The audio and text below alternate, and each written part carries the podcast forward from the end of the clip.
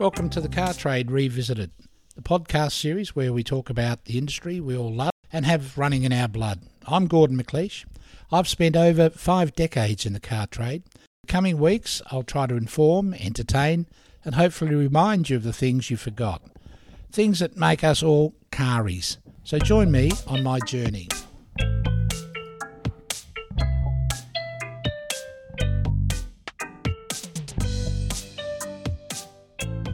My love affair with the car industry started back in the mid 1960s. Back then, Australia had only a few auto brands, and the cars that were available were terrible cars by today's standard. Most were imported, a lot from the UK, with only a few models sourced from Southeast Asia or America. The feeling in Australia after World War II was simply, well, pommy cars were far better built and more economical than those from America. But by the 60s, Ford, General Motors, and Chrysler were starting to deliver a wider range of modern, family sized American style vehicles. The most common makes in the 50s were English, such as Austins and Morris's and Hillmans and Vauxhalls, and Ford factory in England made and, ex- and exported the popular Ford Consuls and Zephyrs. Leading the American contingent was Ford and Chevrolet, as well as Studebaker. These were mostly big cars and were referred to as Yank tanks. Germany and France offered a Mercedes and a Renault, Peugeot, and Citroën. The popularity stakes, though, in the late 50s was clearly won by Australia's own car, the Holden. And surprisingly, the sensational little VW from Germany. VW drivers were so proud of their cars that they used to wave to each other as they passed on the highway. But the first Japanese car that I can recall, recall ever seeing on the streets of Melbourne in the early 60s was a little Mazda Carol. It was regarded with disdain, really, at first, by the automotive trade, but word spread around quickly that it was actually a Japanese copy of the Morris engine and the Morris running gear, so it was sort of accepted as being okay. I always thought it looked a little bit like a Hillman Imp. It's strange to think, though, that all those English makes have disappeared and the Japanese cars now fill the marketplace, mm, and probably the Chinese are coming up a good second. Immediately after the war, very few families owned a car. Petrol rationing and the post depression economy to that, and the new cars that were coming onto the market were mostly small and mostly European. Austin A30s, Austin A40s, the little Morris Minor, Standard 10 Cadets, my mum owned one of them, and the popular Ford, Vauxhalls and Hillmans. Each model had its own very distinctive style. Apart from the sports cars like the Austin Healey and the Triumph Spitfire and the legendary MG, uh, and the, I remember Sunbeam Alpine, those can remember that little car. Quite sexy. In the late 50s, the little toy cars that kids had were made by Dinky and Corgi, but they were superseded in the kids' affections in the 60s by Matchbox cars. They were sort of little toy cars, more up to date, beautiful little models of the cars that we currently saw on the roads in Australia at the time. But life changed for all time with the advent of television. The birth rate was high following the war. What was known as the baby boomers was underway as men and women whose lives had been interrupted by the war returned to civilian life. They got married and they had kids. Most young people decided to get married back then in their late teens or early 20s. It was unusual for a girl to give up her job when she got married, or at least, I'm sorry, it wasn't unusual for her to give up a job when she got married, or at least she uh, did when their first child was on the way. Living together before marriage was still frowned on. Girls and their parents preferred the formality of marriage, and young couples just didn't live together like they do today. A man's wage was enough to pay the rent or mortgage and to support his family. As a rule, the purchase price of a home was around four times a man's annual wage and lenders wouldn't accept a home loan application if the repayments exceeded one quarter of a man's income. And to this, the requirements to have a substantial deposit before the loan was even considered. You'd have the situation where people could manage their commitments on one income and where lenders' requirements ensured that the borrowers could afford to meet their commitments. Buying a car and financing it was very, very rare. Dealer finance, or it was called in those days hire purchase, was frowned upon as a source of last resort. We were brought up in the old idea of if you can't afford to pay cash for it, well, you can't live without it. You can live without it. Like most kids in the 60s, I left school early, uh, age 16. In those days, every school leaver quickly found employment. Whether you left school at 14 or 16, every kid got a job. Banks, insurance companies, hardware merchants, even the public servants willingly took on juniors. Apprenticeships were readily available for those seeking going into a trade. My first job was a junior clerk in the mailroom at Carlton United Breweries. I started licking stamps, opening the mail, carrying typewriters to and from the various typing pools. I spent most of the day running messages and errands and learning to do general filing of documents. This was all part of the learning and it was part of the clerical bookkeeping business from the ground up. And it soon led to more responsible jobs and eventually to a transfer in the hotel accounts payable department. But that's another story for another podcast. When I started work, conditions for most office workers in Australia were pretty comfortable. Everybody started between 8.30, 9 o'clock, had a 15-minute morning tea break, about 10.30, complete with a stout little matronly woman dressed in a blouse uniform, affectionately known as the tea lady, and her trolley, mobile hot water urn, and some dry biscuits. We got a full hour for lunch when staff usually left the office to do some shopping. They used to go down to the big department stores like Myers. But at the brewery, however, most of the male staff went down to the company's wet area. This was actually a bar. You got free grog, beer, free of charge. Company supplied a nice big ice cold beer. The area was known by uh, those who worked at the brewery as the Barrow area. So instead of saying I'm going out to Smoko or going to get a cup of tea, uh, people just said, I'm going to Barrow. You knew where they're going. Everybody finished work about five and left the office. Rarely did anyone work outside the normal working hours, and nobody took work home. Nobody. No one was expected to work longer hours, and no one needed to, as work was generally kept up to date. Trams were packed, as were the trains, and the CBD was it was just deserted at six o'clock. Occasionally, perhaps at the end of the financial year, it was necessary to work a little bit of overtime to finalise work or do a stock take or attend to the end of the year returns. At these times, though, the boss would ask the required staff to work back. They'd be paid tea money and even overtime. For a time in the early 60s, banks were open on Saturday mornings, so insurance companies and other offices opened up too. But demand for services wasn't high and the banks closed on weekends. After that, few offices were open at all on Saturdays, and the big retail stores closed for the weekend, believe it or not, at midday on Saturday. Only petrol stations and convenience stores were open on weekends. Friday night till Monday morning was leisure time, and for just about everybody, families could get together for picnics, sporting events, or just go away for the weekend.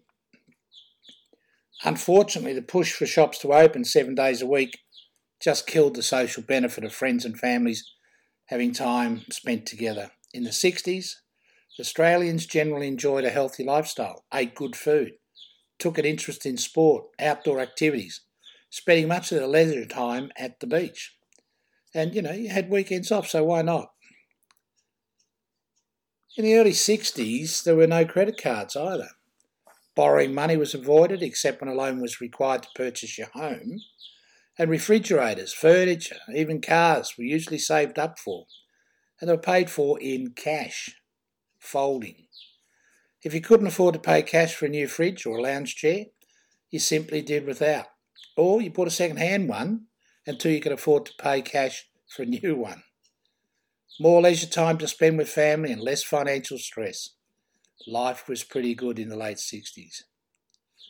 Personal customer service and home deliveries provided by a variety of the greengrocers and other local merchants came to an end with the spread of those popular supermarkets. They opened up everywhere, all along the shopping strips. Aisles were packed with brightly packaged groceries and merchandise. The advent of the shopping trolley and the full service checkouts spelled the end of the personal customer service and home deliveries, just all stopped. Other tradesmen are regularly delivered to your front door, included the milkman during the early hours in the morning, the baker, the iceman, the butcher, the greengrocer, even the farmer who delivered eggs, or even a pair of rabbits, all in horse drawn carts. That's right, even in the 60s, our milkman still delivered with a horse drawn cart in Ringwood. These days, apart from the daily newspaper and the mail from the post office, the only thing we get delivered regularly is junk mail. Although that stopped a bit during the pandemic, didn't it? It used to be that service to customers was paramount to the success of any business. Now it seems that business, particularly big business, has lost sight of customer service altogether. In its scramble for higher and higher profits, we've just become a number. Do you remember the days when your bank used to give you good personal customer service? Hmm, geez, you've got a good memory then. In the days when kids had a big backyard to play in, everybody had a few fruit trees. We had a passion vine fruit tree, uh, sorry, passion fruit vine, a couple of lemon trees, and an apple and a pear tree. Sounds like one of those hymns, doesn't it? Our neighbourhood was full of people growing tomatoes and peas and carrots, pumpkins. Talk about off grid and self sufficiency. Back then, you know what? We had it all. Men of that era often went around selling stuff from carts, sharpening knives, offering to fix things, doing odd jobs. These days, I suppose anyone offering to do that, uh, they'd be looked on with suspicion and sent on their way. But remember, 40, 50 years ago, there was no talk of stranger danger, no fear of terrorism. No one had ever heard of home invasions. Certainly there was crime, gee, some of it was quite shocking but there wasn't the fear of being a victim of crime that seems to prevail today. The service offered by these odd job men was probably taken for granted, just as today we take for granted Jim's mowing or mobile dog washers and Uber Eats. Look at our recent pandemic lockdown. Companies now provide similar, though more organised services via your phone app. We live in an ever changing world. People now want to work from home. Farmers, cafe owners, other employers they just can't find enough staff. They now are offering bounties and upfront cash payments to attract workers. Back in the 60s, as I was entering the workforce, if you asked any kid between the age of 6 or 10 what they wanted to be when they grew up, you'd probably hear things like, oh, I want to be a fireman or AFL footballer, or even some of the odd nerds wanted to be a school teacher. Others that were more ambitious might mention things like an astronaut or a doctor or a nurse. Chances are, and you probably will never hear a kid mention, or oh, I want to be a car salesman, or even I want to be a salesperson. In reality, no one really aspires to be a salesperson. In most cases, it becomes a career by default. So, why some salespeople superstars while others in the same situation, basically selling the same stuff to the same customers, not as successful? given the same sales tools, the same level of education and motivation, why do some salespeople succeed where just others just fail? Is their success the result of working harder or are they working smarter? Are they just luckier than the other counterparts? If you ask an extremely successful salesperson, hey, what makes you different from the average sales rep? You probably you probably get vague answers, if any answer at all. Why? Because the real answer is that most successful salespeople are simply doing what comes naturally. We're all born with certain innate abilities, attributes, qualities, and traits, natural instincts that are encoded into each of us by our genetic makeup. Your DNA, or what I prefer to call your distinct and natural abilities, your DNA, determines your structure, function, behaviour, it is physically what we are and genetically who we are. It also determines who we can become. Is there such a thing as sales DNA? Is there a genetic code for successful salespeople? Is sales ability natural or learned? It's a topic that's been debated for many years and will be debated for many years to come. My thoughts? Well, I think it's both. Salespeople are both born and made. Yes, there are underlying traits in every good salesperson, certain molecules for success, natural attributes like outgoing, articulate, optimistic, assertive, competitiveness. But selling is a protest, sorry, a process that also requires learning, developing, and practical specific skills, practicing. In other words, you may have sales DNA, aka a given talent, but, and it's a big but, you have to have the will, the determination, the desire to be successful.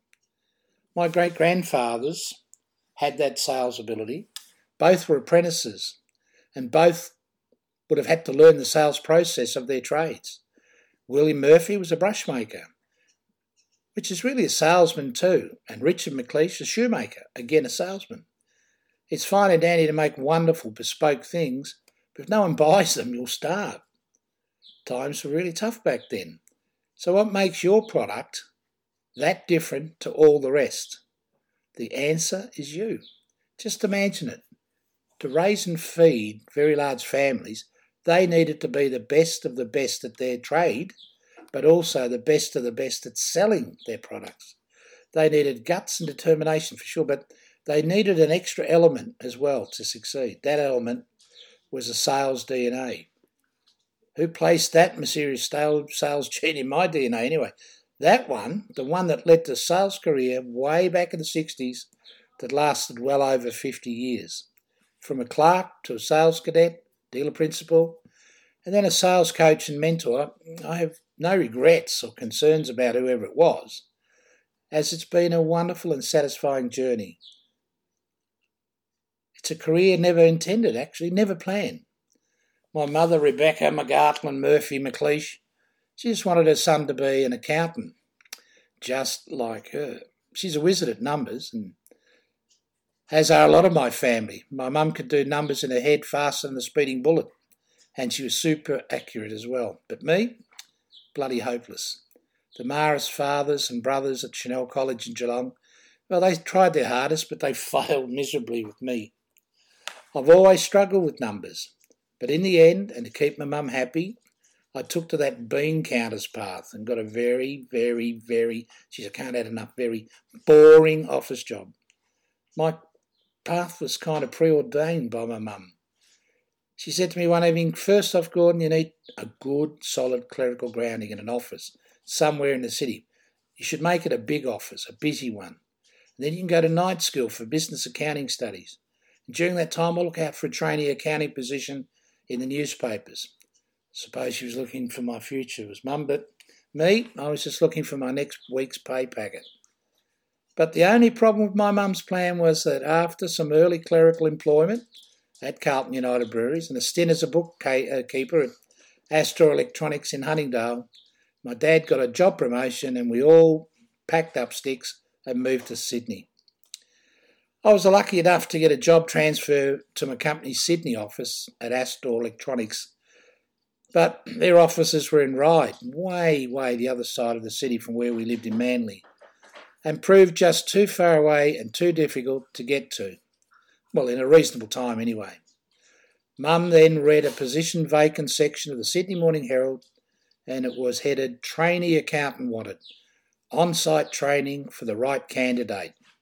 Contact Tom Matthews of Tom Matthews Motors for more details. Well, that's it for this week. Thanks for listening. Please rate, review, or subscribe to or follow the podcast on Spotify or Apple or wherever you get your podcast from. I'm your host, Gordon McLeish, and thank you for listening.